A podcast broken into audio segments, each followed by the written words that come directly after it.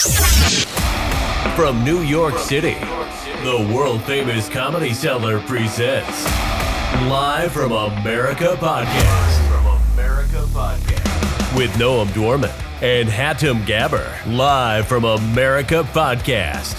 Where the top experts in the world and the best comics in the nation get together weekly to discuss today's issues. As they cover news, culture, politics, comedy, and more with an equal part of knowledge and comedy. And now, here are your hosts, Hatem Gaber and Noam Dworman. Hello and welcome to Live from America podcast. This is Hatem, and I know already that this is going to be a great episode. Alongside me, the one and only Noam Dworman. Hello. Hello, hello, hello, hello. How's your week? My week? Yeah. Uh, it was, it was. Uh, I, can't, I don't know. They, they, they, they seem to all blend together. I think this was an okay one. This was a pretty good week. Yeah. Oh, there you go. All right, two of my favorites right here. Comedian Christiana Jackson is back. Hello. Hey, how are you? And one of my favorites, same birthday month, an amazing friend, and uh, such a great guest every time we have them. Uh, MSNBC legal analyst and good friend Danny Cevallos is here. Woohoo! Thank you. And I I have to say I haven't been on in some time. I wonder if I've even been on in a uh, a post Trump era, although I imagine I must have been on at least a couple times. But uh, uh, it is great to be back on the show. It's been a while, so I'm glad to see you all. Thank you. You were awesome, and he had such uh, an amazing talk. Uh, that cellar talk thing, uh, it was it was amazing. Uh, so it was great to see you. You were like so natural on the stage. It's crazy. Hatem, I got to tell you something. I could probably live on that compliment uh, for the rest of my life because, you know, I, as you probably know or if I've revealed, I am such a fan of comedy and I'm such a fan of the cellar and the institution that it is that to even get up on that stage, I kind of had to uh, really forget uh, where I was, or I probably would have freaked out. Thank goodness uh, someone was kind enough to get me a nice uh, uh, drink of vodka and ice and some club soda before I went up, just to take the edge off, because I would have absolutely panicked if I'd let the the uh, weight of the moment crash down on me. Now, for you folks, for Christiana, and of course for Noam and you, Hatem, I mean that's home. You guys are up on stage all the time, but that was really a heady moment. Thank you. I'm only on the stage when I clean it, but yeah. Um, but you know, you know, we used to have that joke all the time. We used to have flowers on the stage at the comedy cellar. So whenever there's a new waitress and the, the, the show is full before we start, we tell her, "Hey, we forgot to put the flowers. Can you put the flowers on?" She walk on the stage. She start walking. We'll all start clapping. So the people start clapping. She freeze. You know, it's so it's such an intimidating thing to do, and they just like cry, and it's just like it's so hard. I actually, you know, it's funny. Like Noam is musician. You were like in TV all the time. Christiana actually is a comedian, so she doesn't have that stage frighten. But you know, you're on TV all the time, Danny. Like, but it's still the, different, huh? Oh, I, I get terrible stage fright. I get terrible. Sorry. Go so do I. Yeah. I mean, actually, it. I was. That's what I was going to say. Noam is that uh, the fact. It's weird. The fact that I go sit in a room often, either alone or with one other person, and have a two minute conversation on the air does not really translate automatically to standing up in real life in front of a real crowd hmm. that is there to be entertained. It is nothing like that. And don't get me wrong, when I first started doing TV, I was a sweaty, terrified mess. But I guess it's like anything else in that enough repetition. And by the way, I mean, if I have any religion in this life, I believe in repetition. And I believe that through repetition, answers come. And uh and that's one of those things where when i first did tv i thought i'll never ever be good at this. And now i've been doing it for a long time. And the only reason i've had any success is i've just done it 10 trillion times and that's it. And, yeah. and you know what's funny? I'm, I'm still trying to get like Noam to host that show. And i think he could do a great talk. He could do a great uh, be a great host, and he doesn't. You know, which is crazy to me because he he's smart, is funny, and he's a musician. He's always on the stage, yet he doesn't want to do it. So maybe we'll get him drunk one day. I, I'm not even though I find myself in front of audiences a lot, I'm I'm not um, compelled psychologically as a performer. I get a lot of pleasure out of playing the music, and I get uh, pleasure out of talking about things, whatever it is. But I don't have the need it's it's not the audience that um attracts me so uh, you know, it's like comedians. It's it's the opposite. They they're Yeah. they're dying to be in front of an audience. like they got to get some some excuse to be in front of an audience.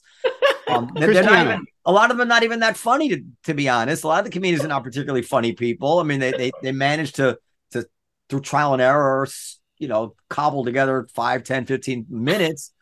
But off stage, they're not the funniest guys in the room, That's true. but they're dying to be on stage. Yeah, yeah. No, it's very true. Uh, I would. I think for me, the thing about being on stage is it's the only time that I can be myself at hundred percent, and everyone just has to deal with it. So when I'm off stage, I feel like I'm always have to adjust and adapt, and you know, temper my personality and not talk about you know my amazing uh, travels and sex life. And then it's like now finally I can let everyone know I'm, I have a dope life. You know, so so I guess for me, it's it's the opposite in that sense, where I'm like, yeah, let's go. Is there Yeah. any anxiety at this point, Christiana, or is that gone? Is it something else? Is it more like I'm working, that kind of thing? I mean, what's the I'm- adrenaline level at this point? Uh, it depends on the show. I mean, it does feel like like I'm I'm nine years in, so it does. It I take it as a job. I've always taken it seriously as a job, which I think, um, you know, is is important in comedy. It's not just goofing off. Like there should be a level of professionalism. But then it does. I think there's certain shows. Obviously, if it's a show that's like packed, then it's like, all right, let's go. You know, let's let's like make sure we're in the right headspace. We've eaten enough. We're listening to good music before I go up. But it's not as much anxiety. I mean, I would. That's actually what I my new goal is to like. Let's get some shows that make me nervous beforehand. Now it just feels kind of like like you were talking about routine. It's very very important. Um, I mean, literally and metaphorically, like it, it it does help to get it. You're like, okay, cool. It's like it's like with an athlete having um muscle memory. That's what I think happens with stand up, where you just kind of get you you're trying to be present, but at the same time, if there's a night where you're tired or you know something terrible's happening in the world and you still have to perform, that's where you can fall back on that muscle memory and that routine of like, all right, just like put yourself in that state, perform, and then deal with life. I've heard so many comedians refer to it uh, or uh, compare it to going to the gym. That if you don't Yeah. go enough, you start losing it very quickly. Is that your experience? Uh, I think, yeah, I think it also depends on what type type of comedian you are too. Like, like Noam was saying, a lot of people aren't funny off off stage. A lot of people only stick to their can only stick to their set. I'm someone who does crowd work as well as my material. So if anything starts going left, I'm able to shift and adapt.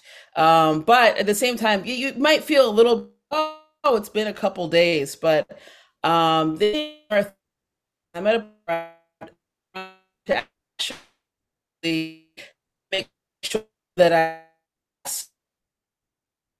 not just yeah. Wow. Yeah. And I- Qu- and I quality over quantity, huh? Yes, definitely.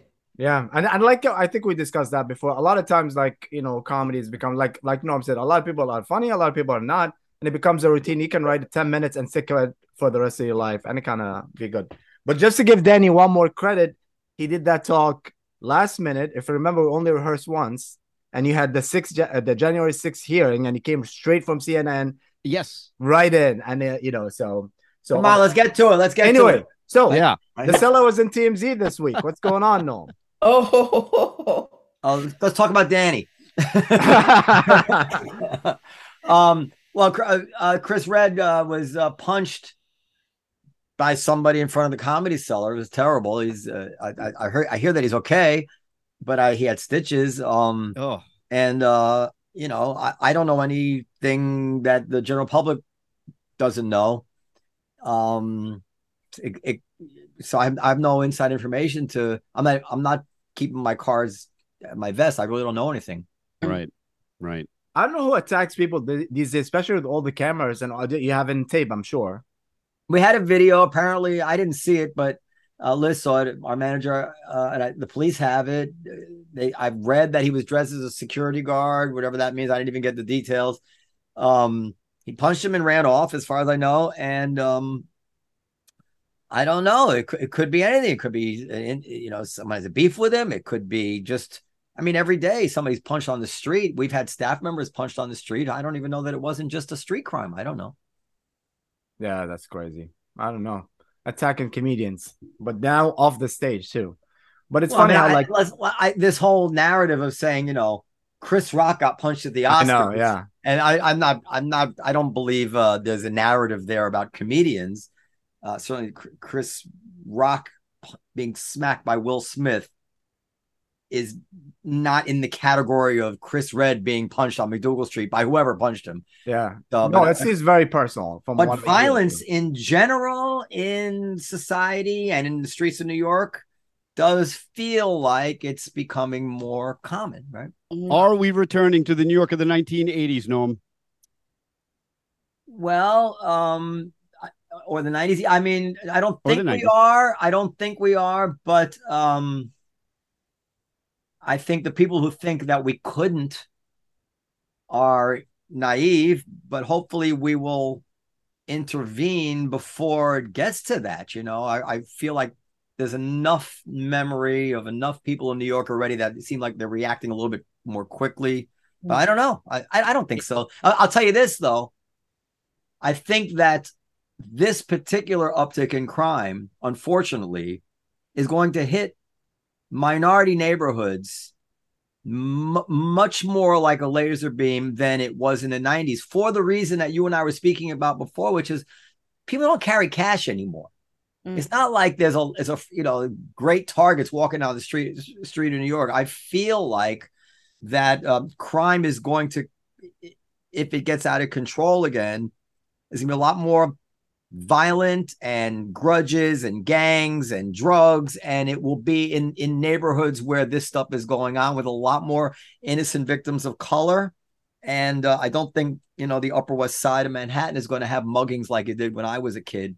Right. I just don't think and also the cameras everywhere. I just, I just don't think it's exactly the same. Going into rob a gas station is not as tempting it was. Taxis don't carry uh cash like they used to. It's just different time. So. Yeah, and I I think to your point, I think for that reason, I think you're going to see an uptick in crime by perpetrated by the mentally ill because you have to be someone who does not care about getting caught because there is a certainty now that there wasn't in the 1980s or the 1990s that thou shalt be caught, especially if you're committing a subway crime. They can track you uh, yeah. by camera no matter where you get off. Say you want to, oh, say you're on the A train and you figure, oh, well, they won't catch me. I'll get off at Rockaway, which for folks listening, that's about as far out of Manhattan as you can get on the A train.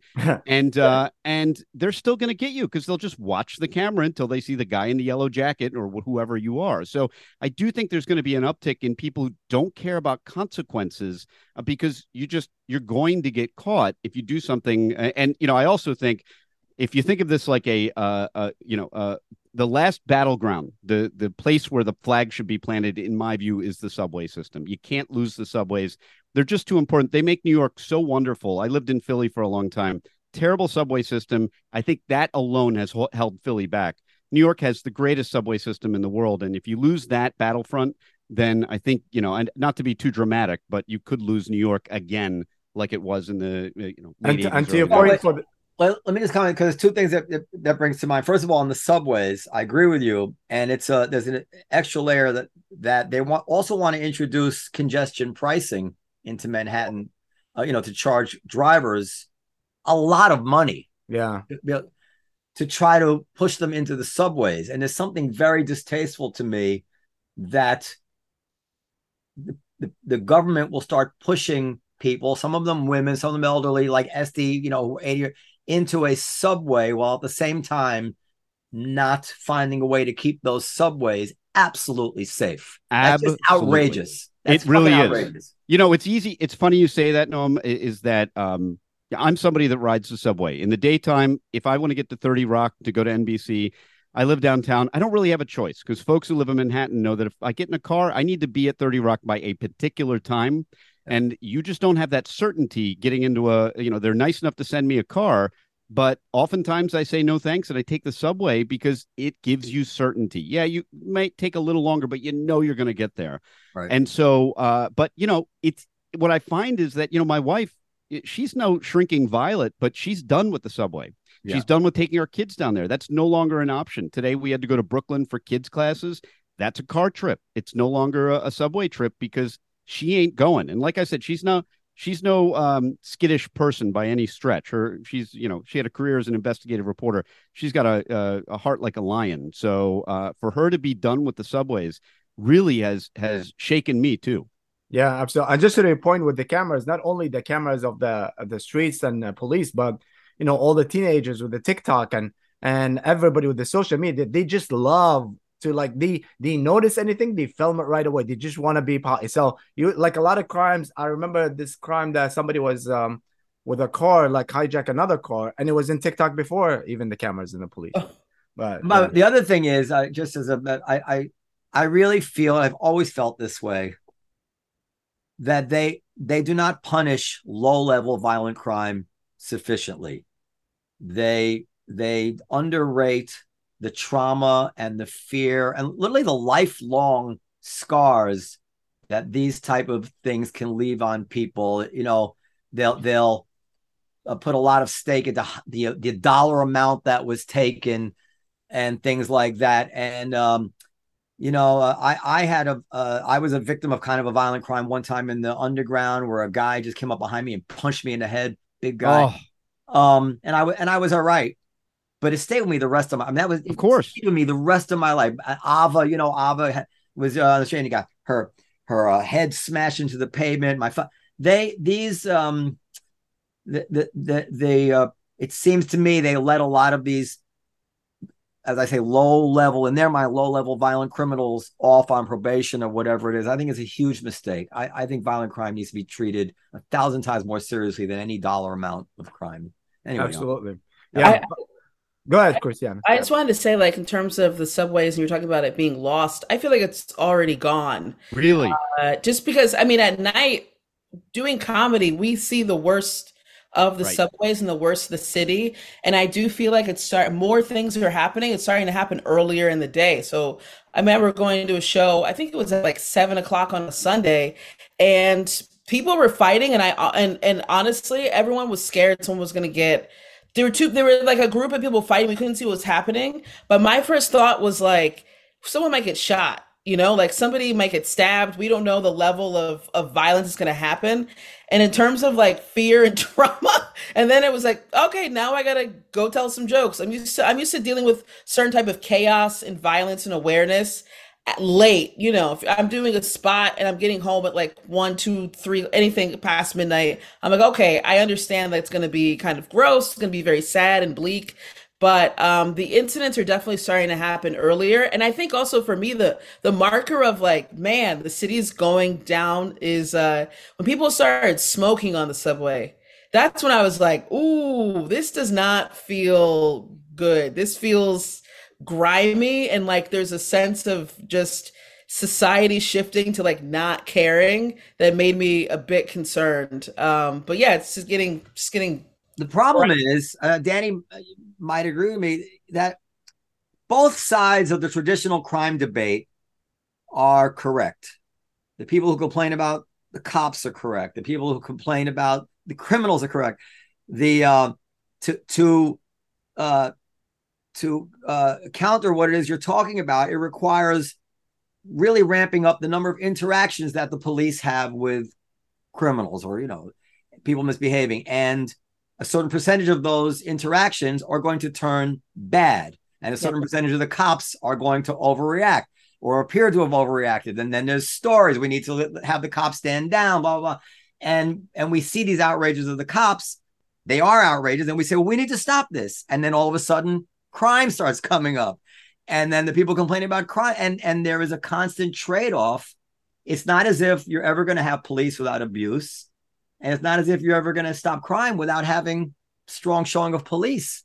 Yeah. So we'll we'll be in this yin yang pendulum back and forth battle. I think forever. Hopefully, each time when it swings towards the police, they get a little bit better, a little bit better. But it's naive to think anybody with a with a with a with a, a uniform and a gun in his twenties is not going to, with some regularity, be an asshole and and be abusive to people. You know that's just that's just the nature of policing in my opinion. We talk a lot about police citizen encounters at the end of the continuum like when somebody is killed by police or injured by police. But far more interesting to me is the genesis of police citizen encounters. And that's really where things like racism bias all those kinds of things can creep in or sometimes good police work. And it all goes back Yeah. to really the, the Supreme Court case on that pol- initial police citizen encounter. It's a case called Terry. I think it's 1961.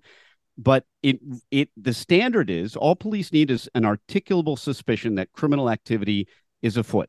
Now they can stop you. You're not arrested. You're not even being detained. You're just being questioned. And in theory, in theory, the court views it as you can you're free to leave. You can walk away. That's how you know if you're detained.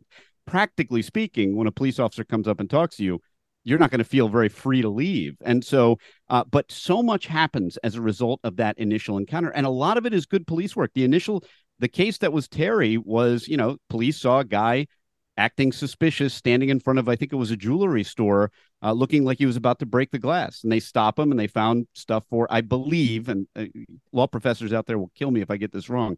They actually found bad things on him. And so, but, but it's that initial encounter, the quantum of evidence required. And I file motions all the time to throw cases out saying that they didn't meet that quantum of evidence, but it's so subjective in every case. And in that moment is where things like racism could seep in but sometimes it also is good police work you know knowing your neighborhood and and seeing that something fishy is going on Yeah. It's like the movie Minority Report. You're gonna commit the crime. You haven't yet. Precogs. Okay, get to your list, Hatem. Come on. Hey, let's go. Uh, number one, Kanye West. Now, I swear I did not pick this one, but uh, I didn't write this one. But okay, so Kanye West, you know, anti-Semitic. Uh, you know, obviously he's being uh dropped by a lot of uh, you know, companies and stuff like that. But a lot of people are wondering, like, he had a a history of making anti-black statement, yet that ne- didn't happen. Only happened when it's anti-Semitic uh, statements. Uh, so he, like, uh, for example, he said that you know uh, slavery was a choice, or racism was uh, a dated concept, or the white life matter, and all this, and nothing happened. And when he said anti-Semitic, then he was dropped. Um, so which part of the debate are you guys in? Let's go with Christiana first Why, why is that? because she didn't say, she didn't talk before. Uh, uh, go ahead. Sorry. Oh man, messy. It's all very messy. Oh, why? Do you feel that way though? Um, I mean, this, all of it's very embarrassing and also very sad because obviously Kanye was was an icon for a lot of people. A lot of like you know he crossed barriers. I can speak personally he was an icon for me. Like going in college and you know uh so it's it's always what's sad when you see someone that you supported and admire uh admired like fall to grace i do think he has a lot of mental health issues but it's also like you, you know he's he's also a rich dude so it's like i only have so much sympathy like it's it's it's very very messy um i'm i mean nobody cares i mean it's kind of like yeah, nobody cares if you, you know, diss the black community. That's just kind of status quo. So I, I don't, I don't think like, I'm not like, why didn't this happen before? I'm like, yeah, yeah, of course not. Um, I feel so deeply embarrassed and ashamed level that I haven't, also, I just stopped really supporting Kanye a long time ago. I just So, started. I haven't, so I I'm haven't kidding. like, I haven't Is delved in- anti-Semitic? I haven't delved into the specifics of what he said just because I'm like, Kanye is problematic. He's been problematic. Um, I'm not surprised that, you know, he's he's getting support pulled and businesses pulled. Uh, to me, it's just kind of like, yeah, I, I'm just kind of like, I'm trying to get my money. So I haven't really been like steeped into it. Also, just have a deep level of shame and embarrassment because there are issues of uh, anti-Semitism in the black community, and it's embarrassing. And just like any community that's racist, you're in. But some people that aren't are just like it's embarrassing. Like ah, yeah, my people are a little ignorant, a little. but do you up. feel that it's it was it was uh when it was anti-black nothing happened and with the anti-Semitic something Well, happened? yeah, but that's just that's just life. okay.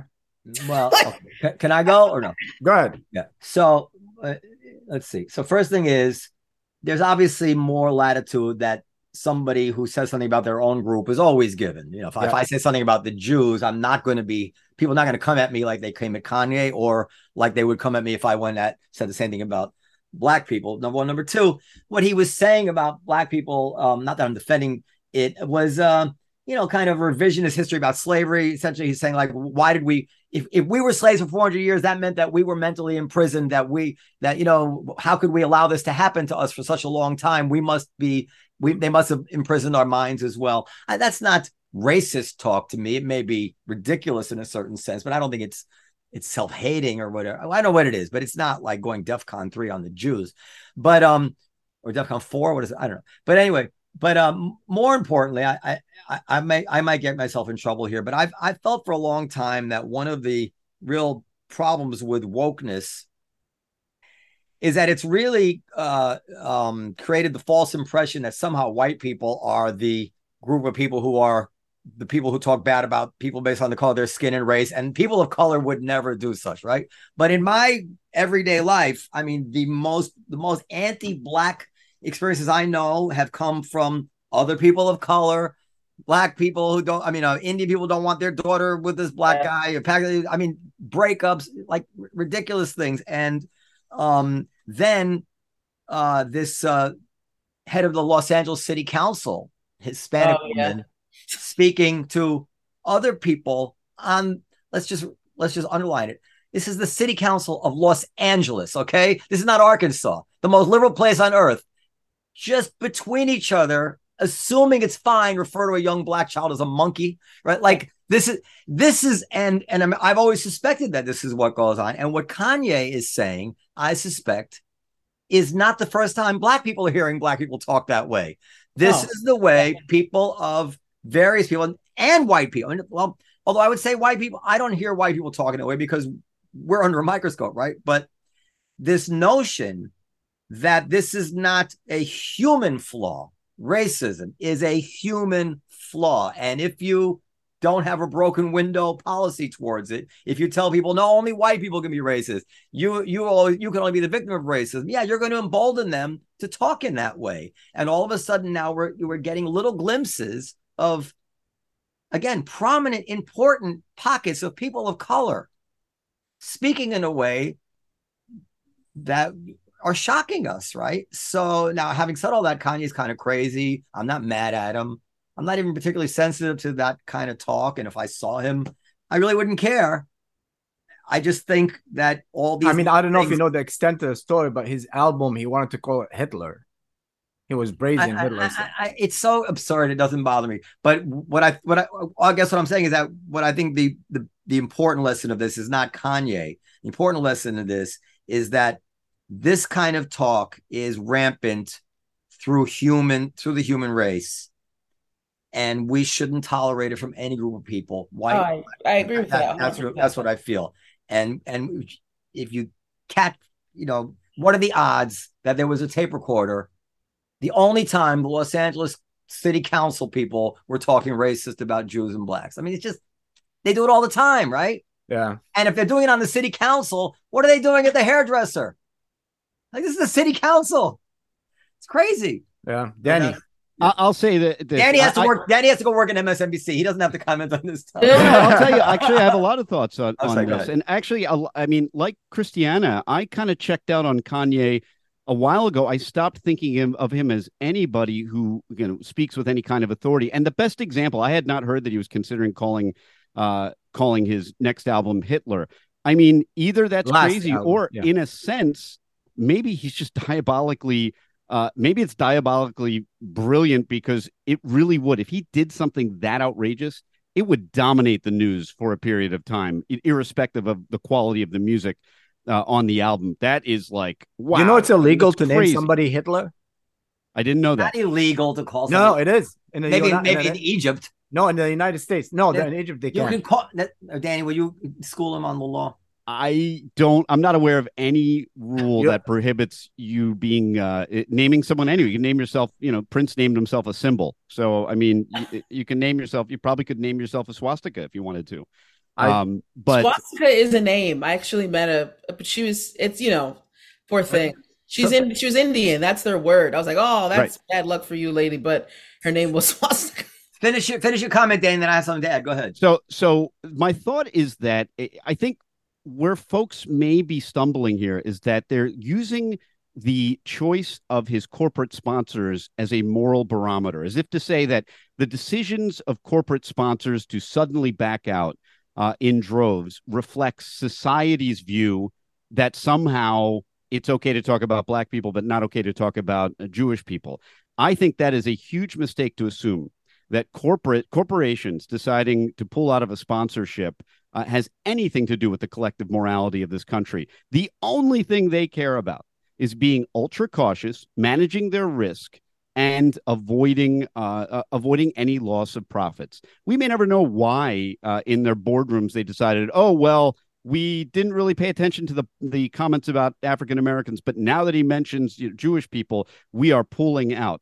I don't know, but really more likely is that the companies who had invested millions, maybe billions of dollars in Kanye West were probably holding out as long as they humanly could because they knew that extricating themselves from this Kanye relationship would be costly, it would invite litigation, and they probably wanted to wait as long as they could to avoid those problems. But, you know, again, if you want to go back to square one, uh, these were uh, companies like Adidas who signed up with Kanye. They knew they weren't signing with Tom Brady uh, or some other boring famous athlete or Eli Manning or someone who's never going to offend anybody. Um, they knew they were signing up with Kanye, and Kanye is controversial, and they hopefully uh, were careful to uh, to avoid uh, to to put language in these agreements, which probably number in the hundreds of pages, th- that have a morals clause that allow them to get out.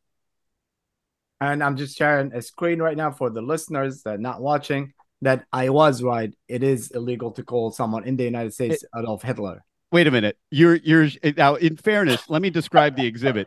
The exhibit is from US No, but this is okay. I can get you other exhibit if you I want. need a US code uh, give me sure. a code and section, please, sir. I can I, get you, but I did research that before because I, I, had a that baby. Cannot, yeah, but your research source is U.S. birth certificate. No, but I, I can get I don't you know what the, that is. I get you the legal one. Okay. All right. Listen, the, uh, uh, I just want to add one more thing about Kanye.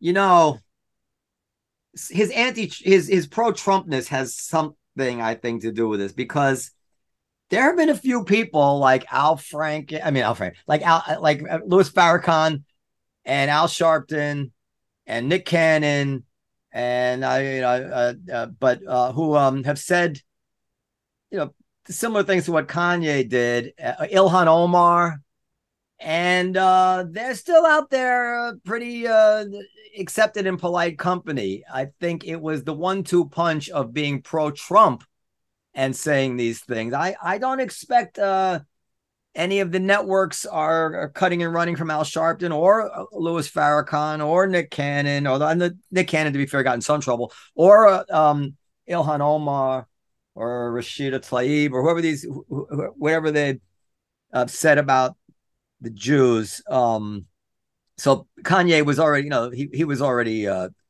quite unpopular. This was the death blow, I think. They really had enough of him. But I don't think a white person could say such things about black people and keep their corporate sponsorships. Roseanne lost. Rose, Roseanne had the number one show in the country. Mil, I mean, talk about Adidas doesn't probably expect to sell that many fewer sneakers, but ABC knew they were giving away a huge moneymaker when she tweeted out that thing about uh, Valerie Jarrett. Let me ask the the comedians, uh, Hatem and Christiana, is there an unwritten rule in comedy that if you are making fun of your own people, that's a kind of uh, uh, you know, self-effacing comedy, and and is there a limited license to do that, but not to step outside of your own uh, your own ethnicity, your own uh, religion, anything like that? Uh, I think that comedy's unwritten rule is that if it's funny enough, you can let it slide. Um, I personally will do not try to offend mm-hmm. when I I talk about my own experiences. So that way it's it's it's not just generalization. So i have a reference point. Um and i also am not trying to you know like hate monger but lots of people say horrible things um about people that aren't their own i think especially when you first start in comedy that was the just getting used to i'm talking about things that things are my observation, and then people just come in hack it. and I mean I I'm would look around the room at comics wearing three hoodies and not a jacket and be like, I have the best credit in here.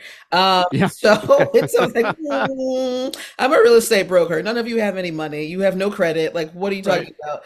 But, um, but no, I think that people just generally don't care if there's leeway if it's funny, but also it's America. You know, people can talk about whatever they want. It's, I, I, you, definitely, you definitely have more latitude to go after your own. If you listen to a gay comic, the stuff they, they'll say about gayness yeah, it's it, it, no straight person could ever ever use those voices, say make those jokes. Uh, no way, and it's fine because you know it, it, why can't you make fun of your own group? You know, I, I, agree with Dom. If, if Kanye when when he did the anti-black because he is a black, so it's it's not the same. Uh, I, I um I remember David Attell's joke. You know, he likes to make fun of the Amish because they will never find out. Yeah, yeah. so let's move to the next one. Trump announced Florida rally with Rubio, but not DeSantis. But you, you skipped one on purpose?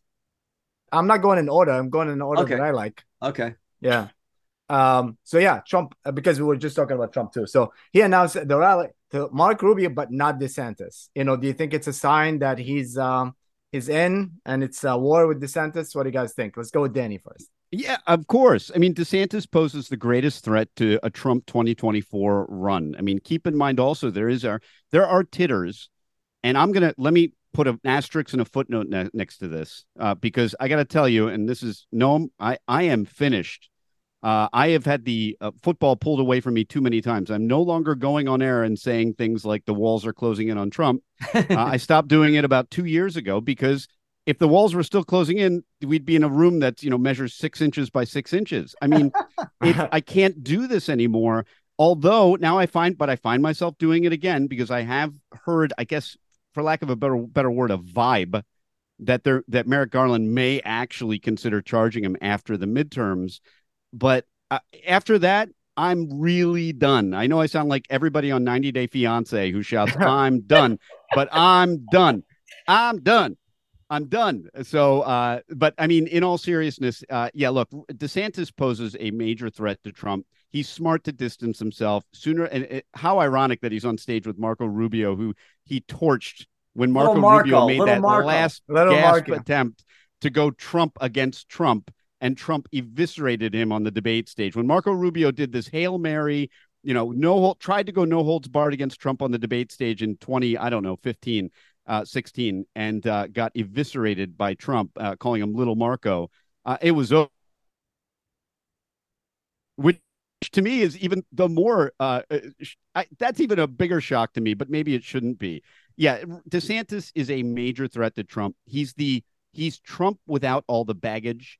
And honestly, I think he's got a really good chance. I think he's got a better chance than Trump of securing the Republican nomination at this point because he he speaks to people who would otherwise be voting for Trump if it wasn't for all the nonsense.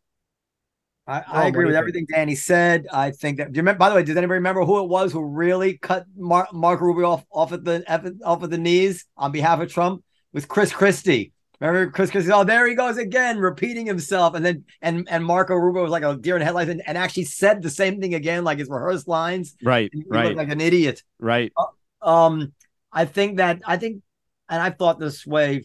Hot time, I'm sure you remember. I've thought this way for a long time already that Trump has no chance of getting the nomination.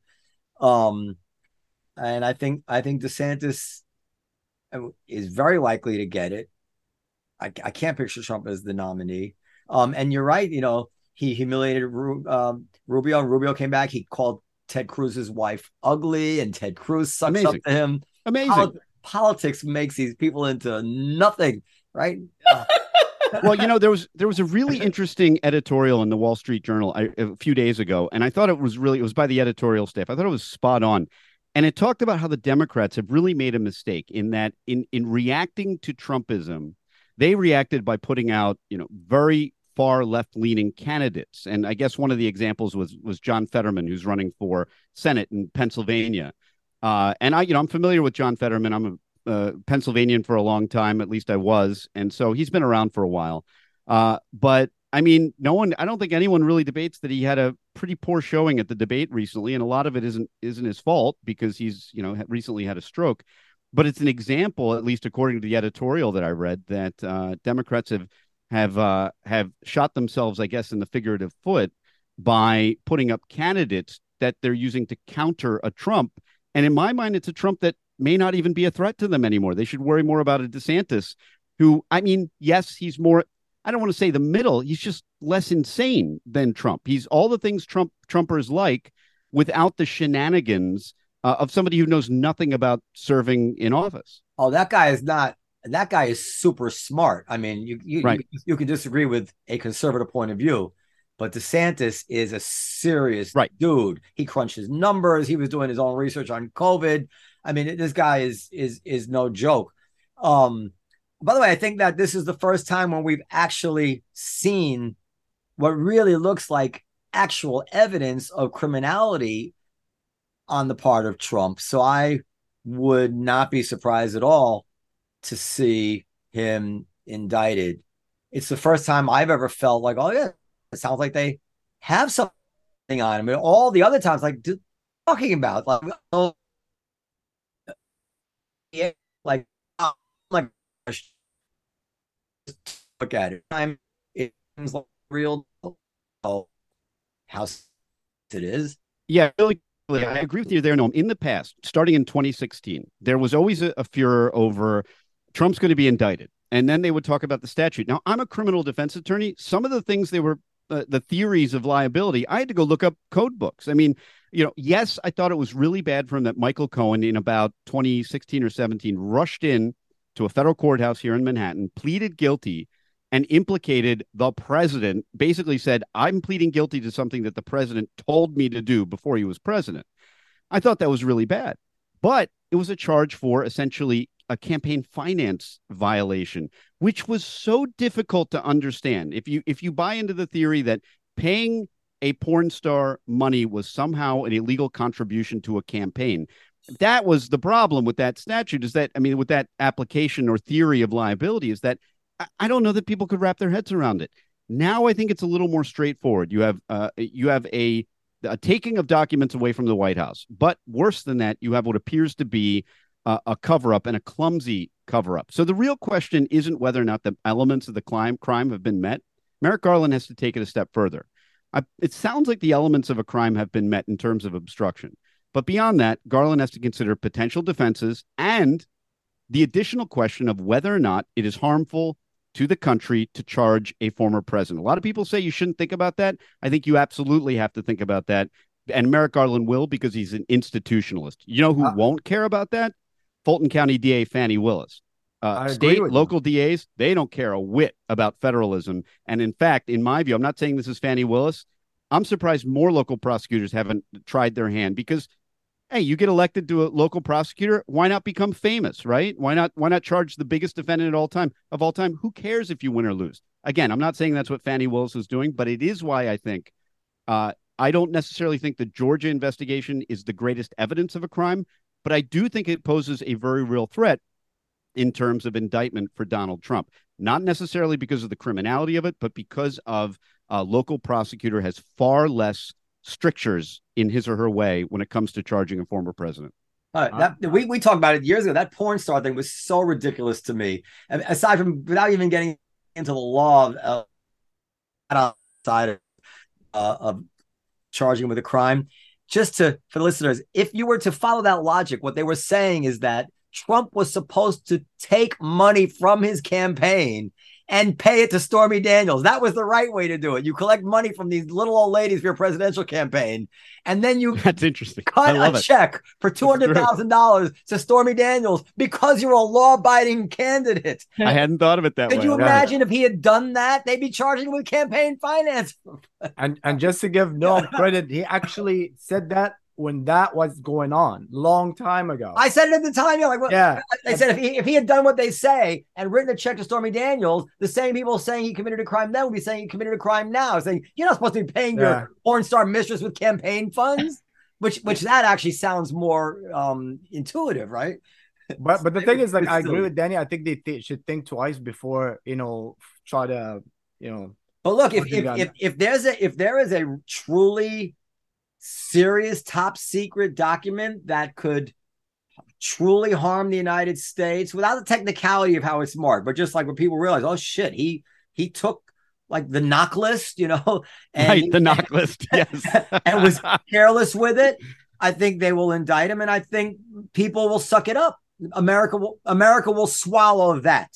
Uh, uh, uh but if, if they if don't, they, they always give him a momentum. Like every time they go for uh, after him and nothing happened, they give him a more momentum. I think Trump is going to run again.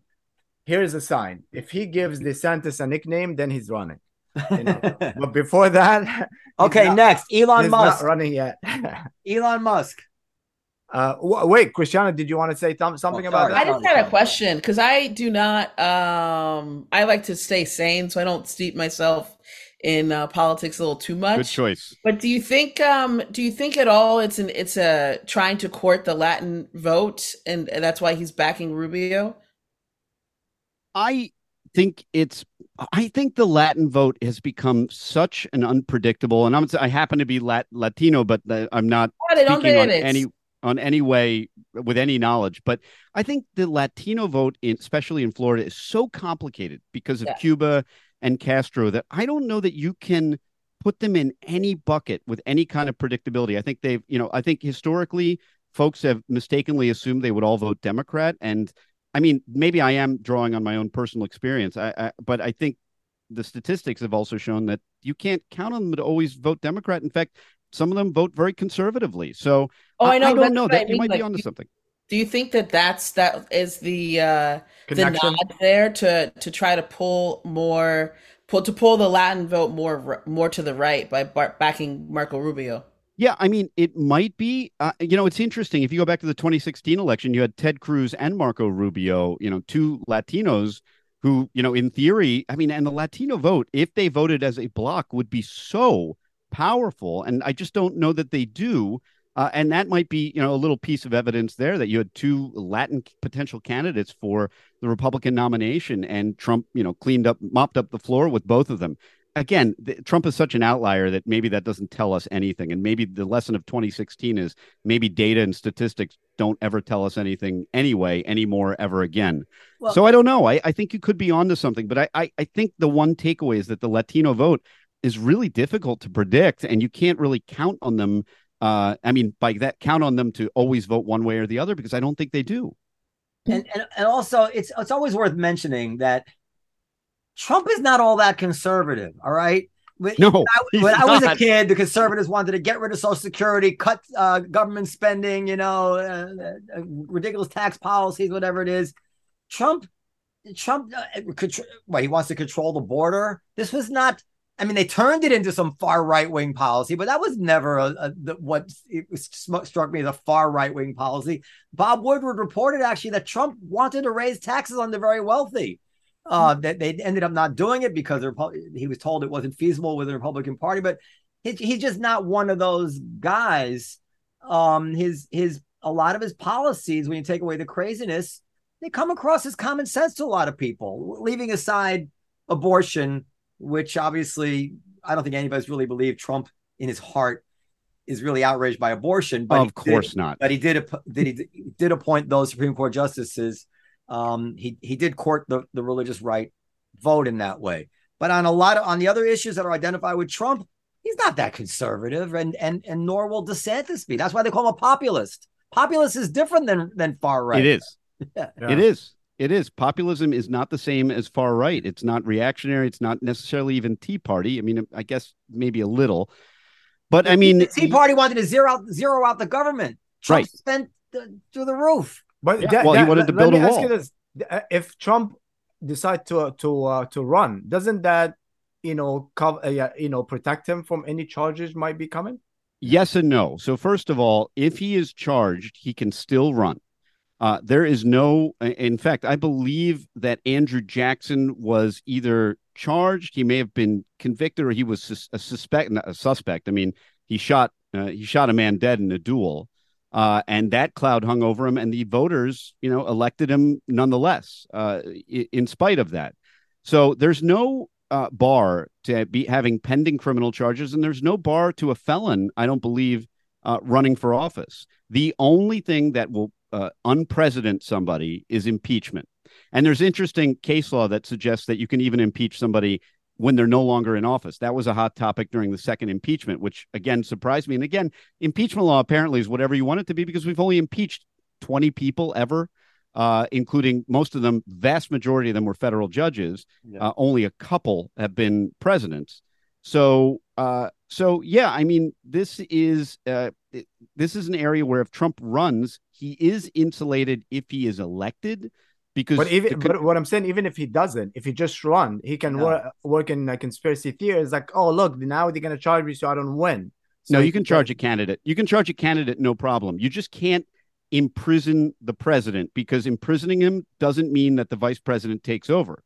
In other words, if you were to charge and convict a sitting president of the United States and he's sitting in prison, he still theoretically runs the government because you need to impeach him. Now, I imagine if that happened, you'd have a pretty good reason to impeach him very quickly and get the vice president on board. But understand that that's that mechanically doesn't automatically happen. So the fascinating situation is uh, President Trump runs, he's indicted, he's charged, he's convicted. I, what if he's imprisoned and then elected? You know, what do you do then? I guess do you immediately impeach him? I, I it's a it's a fascinating area, and and I bet smarter professors out there there than me have a hard answer to that question. But in a sense, it's all theoretical because it hasn't happened ever. Not gonna happen. Uh, come on, Elon Musk. Elon Musk.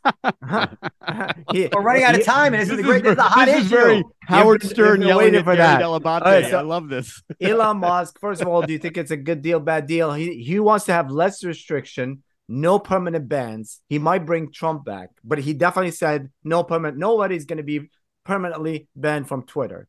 Uh, do you think we're going the right direction or wrong direction, up or down? Who wants to go first? I, I'll go first. I hate to be no fun, but I rather think that the only people left on Twitter are news people, and the rest of it's kind of like a crazy Greyhound bus station. I mean, I spend, uh, I- I spend it. I'll tell you, as journalists, they're the only people I feel like that are still on Twitter. And you know, I'm a quasi journalist, so I do check it fairly often for breaking news.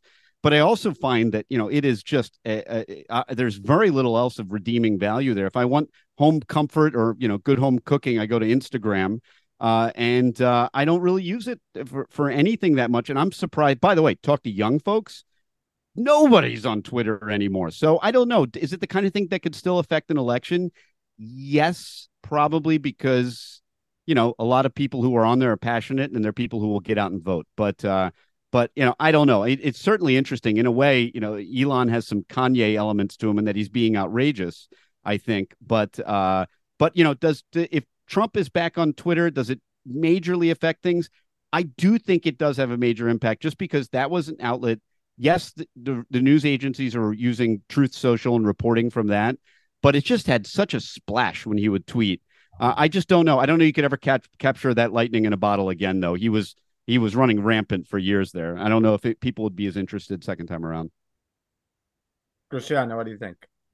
Um, I agree. I don't use Twitter. I I know I'm supposed to be using Twitter for my career, but like it just it does feel like a gray. I'm always like, what's going on on this? It feels like a lot of rambling. I never I never like adapted to Twitter, so it doesn't really affect me personally, even though I'm supposed to be like I guess it's journalists, comics, and then bus sound Greyhound bus people on Twitter. but um, so I'm so me, happy I made you laugh. yeah, yeah. I mean, that's that's it's true. It does feel that way. But for me, I don't really care. I also just I don't. For me, it's more concerning. Like, how much do you get to do and run as a billionaire? It's kind of terrifying. It's like, oh, he's uh putting rockets in the air and controlling free speech, and I mean, uh, but personally, I'm just like, man, okay, whatever. It's uh I'm more concerned about like um some of the brain stuff he wants to do. What about the man who never tweets? No. Well, first of all, did you know that there was hardcore porn on Twitter? Yes, that's the only. That's the way I use it. Thank you. I thought- no, it's, it's very true.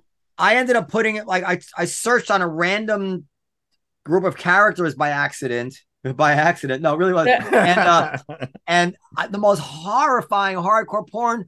I said, "What the fuck on Twitter?" Yeah. So, uh, so it's just interesting how times are changed. That the big outrage is that somebody might tweet, you know, vaccine denial, but hardcore porn on Twitter isn't even controversial. There's no any child can go to Twitter and and get porn. Anyway, and also we find in this podcast, Khomeini, Ayatollah Khomeini was in Twitter while Trump was banned.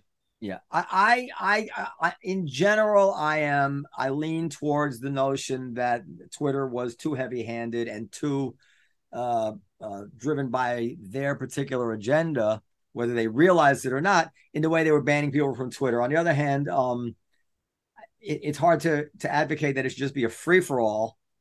On the other hand, maybe if it were just a free for all, um, people would develop strategies and uh, and ways of um, getting used to that and insulating Like I, porn has never come up on my feed, yeah. so there is a so way to have say. have horrifying things, horrifying things on Twitter without it, it into intervening or in, interceding, you know, on, on, on every Twitter user's life. So I, I don't know, but um, I, but what's really interesting is what happened today when Elon Musk tweet, tweeted out today. Did you guys see this? He tweeted out this most rank conspiracy theory about Paul Pelosi attacker being Paul Pelosi's male prostitute lover.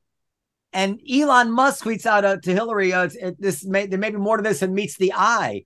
I mean, the most outrageous wow. thing to tweet, and I'm just I'm just shocked that he would do such a thing. First of all, just for self-interested reasons, who is the who buys Teslas? bunch of rich liberals, right? Like this is like really offending for no reason. This guy is is crazy.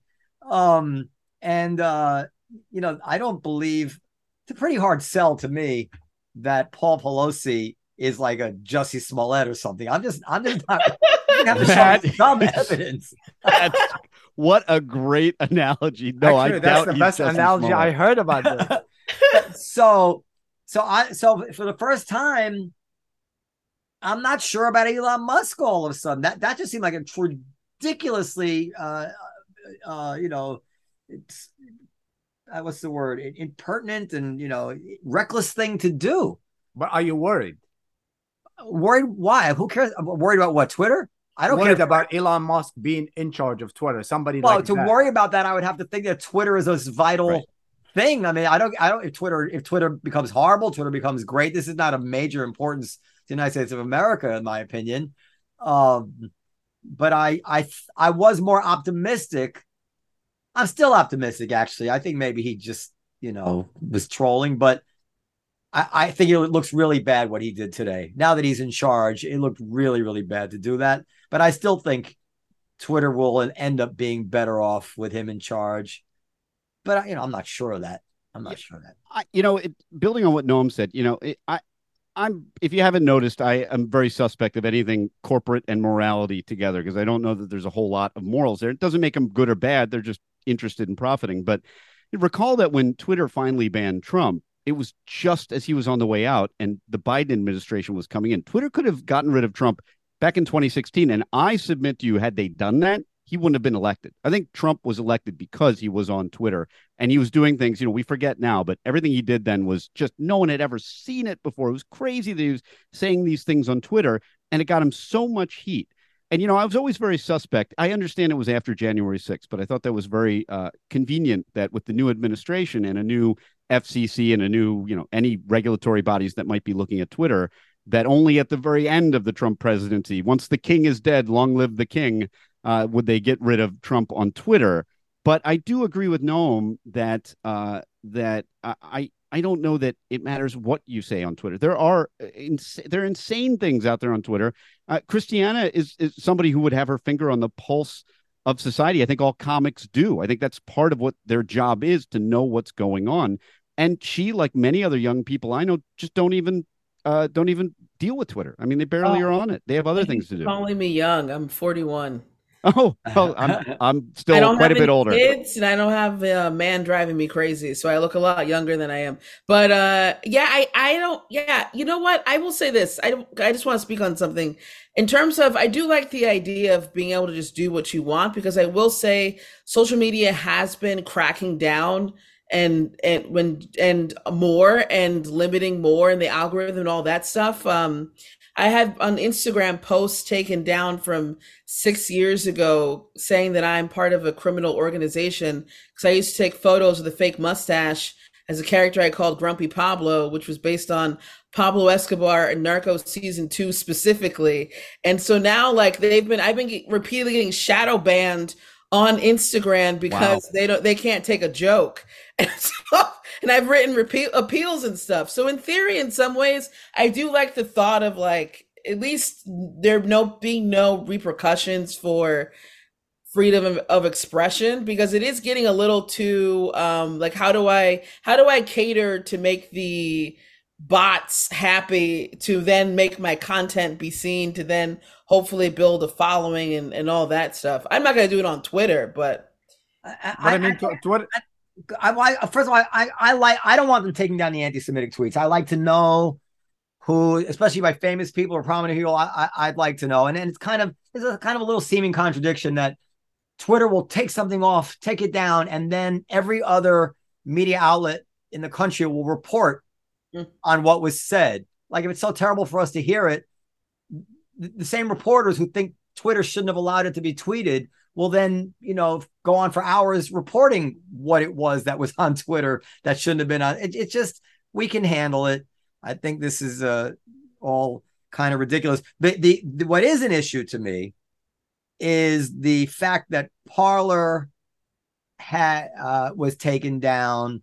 That there seems to be um, almost an antitrust issue when the app, when the Google Play Store and Amazon Web Services and Apple App Store together will form a barrier for other people to get into this market, hmm. this public square market, for lack of a better way to describe it. That concerns me that concerns me way more than what Twitter does or doesn't do. Because the argument has always been, well, if you don't like it, start your own Twitter. But apparently that doesn't seem so easy to do now. Yeah. Um, and that's that is a problem. That is a problem. But... And I, I think Twitter, if it goes back to where it was, you know, it's the best way for breaking news. You find stuff right away. You get people to say it in uh, 140 uh, characters or now 280 based on uh listen they got too many things wrong. They were wrong about certain covid things. They were wrong about lab leak. They were wrong about hunter biden's laptop. They're wrong about uh, a host of other things. Um which and they they just proved the point of why f- the first amendment is so vital because nobody knows what's true and what's not true. Uh the only way to find out is by letting people hash it out you know yeah and i like twitter because people can follow you without knowing that you're hot or not you know so you don't have to. What's I'm last? Like Instagram and TikTok, I follow so many people I don't even know what they say. But in Twitter, I actually listen. All right. So Paul Pelosi um, secretly called 911 while in front of the intruder and spoke in code to the dispatcher to convey what was happening. Why are you here? Why are you, what what are you going to do to me? What's your so, comment? So maybe he was his lover. now that you say well, the lines. listen, if you read that conspiracy piece, there are questions there which oh, say, "Oh no. no, there are questions there where, you, where if somebody put them to me, I was like, well, doesn't he have any security? Isn't there an alarm system? Why? Why was he? Why was they? They say he was in his underwear. Well, I guess he could have been sleeping in his underwear. I know this, but I'm sh- but why and would he had a, and they should have had a hammer there certainly must be answers to these questions. The hammer, it seems to me, was Pelosi's hammer. That's the way it sort of reads. Um, I don't know. I, I read. I I took a deep dive into the guy's blog before it got taken down, and he, he's he has a he's, he doesn't believe the moon landing happened. Is full of uh anti-Jewish stuff. Jews are behind the Ukraine war. Jews are behind this.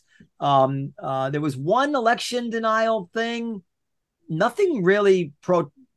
I would say there was nothing pro Trump. There was nothing about January 6th, but literally every conspiracy I've ever heard of, except for Paul is dead, um, was on that website. He's a, total, he's a total crazy person, you know. And and by the way, I, I think it's you know he's he's charged with attempted murder. The guy who uh, showed up at Kavanaugh's house was also charged with attempted murder. And there is something striking in the way these, the difference in the way these two incidents have been covered. Yes, it's true that he, Paul Pelosi was hit with a hammer, which does make it more dramatic. But I, I suspect even if he hadn't been injured that way, there was a downplaying of what happened in the Kavanaugh instance. And I think what we are seeing is that the the hot temperature of rhetoric and anger out there does filter down, seep down to the crazies and is emboldening a certain level of violence. Um, it bothered me very much that Biden was calling out the Republicans about this guy, but as far as I could tell, only had his press secretary comment on the Kavanaugh thing. That that really almost I have to say, like I began to like feel hatred towards him. Uh, because I felt like, are you, are you at any point going to be the president of all the people? Mm. That you have two really identical incidents here. I mean, they're not identical because of a random thing. They caught the guy uh, right before he got into Kavanaugh, but he told the police, "I came to kill Kavanaugh." He had guns. He had zip ties. As a matter of fact, we don't know that the guy came to kill uh, Nancy Pelosi, but let's just assume it's true. Why? So now two incidents of people showing up to kill somebody, both charged with attempted murder. And the president truly only really seems outraged by one. And I don't think I'm being unfair to the guy. I think that's a fair interpretation if you look at what he how he reacted to one and how he reacted to the other. And that is fucking outrageous. I'm sorry. It's just not okay. It's just not okay. Never never mind the fact that he would raise 5 points in the polls if he actually said what I'm saying and yeah. actually uh, handled it as a national problem rather than a Republican problem. But he, that's why this podcast that. is popular because we have podcasts for all the people. Thank you, Noam. I actually agree with you. That's a great point. Did you know that the guy who attacked Kavanaugh was charged with attempted murder? Almost nope. nobody knew that. Nope. Attempted murder, same same charge as the Pelosi guy. Why is it hard to have? What a coincidence that we didn't hear about that. They're yeah. talking about it. Shameful. Yeah. Yeah. It's crazy. Yeah. All right. Well, this was uh, amazing. Dan, you want to tell us what you're working on um, as much as you can right now, or? Yeah, sure. I'm. Uh, I mean, you can uh, see me on uh, NBC News now, the new streaming uh, platform offered by NBC News. Uh, you can get it on Peacock. It is really, really uh, terrific content. Uh, I think I'm on one of the more recent Datelines, so check that out uh, if you have the app, and you can or you can listen uh, uh online. Uh, and of course, MSNBC and CNBC, Shepard Smith show um, every other week or so, or every week. And uh, that's pretty much it. Cevallos Law on Twitter uh, for all you people going to the Greyhound bus station. And are you going to be doing a talk somewhere soon? I would love to. Look, I start a jury trial in Philadelphia on November 14th. So I am, uh, once that concludes, if it ever concludes, I am totally at your service, or before if we can squeeze it in. But uh, y- as you know, I love doing the talks at the cellar, the iconic cellar. Are you kidding me? Of Ooh. course, I would love to anytime. Nice. Uh, and you want to tell us about your trial right now a little bit? No, no, no, no, no. You can't. You can't. Yeah, we'll wait. We'll wait till afterward. Maybe I can tell you a little. It's then. very juicy. Very juicy. All right. Christiana, go ahead. Where people can find you and uh... speaking of juicy, there we go. All right. Um, I'm on. Uh, I would say follow me on Instagram if if I'm not shadow banned for being sus- sus- suspended for not being a criminal. But um, my Instagram is incomparable MSC. That's also my Twitter. Not much there. Um, I have a bunch of shows. I mean, I'm I'm out pretty much every night, but I also have a bunch of shows coming up in the following week that are part of the New York Comedy Festival. That's going to be dope. All right. Uh, yeah. I, we, we also didn't say about Fetterman just because uh, uh, Danny brought up, but uh, I actually think that he's getting a bum rap. I mean, he, he he didn't do well in the debate, but what does what do senators do exactly? They vote yes, they vote no. He's a vote. He's a vote for the. I mean, you can you you can't have all the senators like that. It's like I can't have every light bulb out in the theology. Well, one light bulb being out is not going to kill business. Um, he's a vote for those policies. So if you support the Democratic agenda and and you don't want to see the Republicans take control of the Senate, you vote for Fetterman. Who cares if he's who cares if he knows what he's even talking about. He's not he's not a governor. He's not making decisions. You know, he's not the mayor of New York out there, uh Giuliani 9-11. Danny, can I can I tell you a secret? You couldn't have Fetterman handling 9-11 for New York City, but you can have him voting yes and voting no. As I said, Ted Kennedy did the job drunk for 30 years. Nobody knew the difference. Danny, can I tell you a secret about the cellar?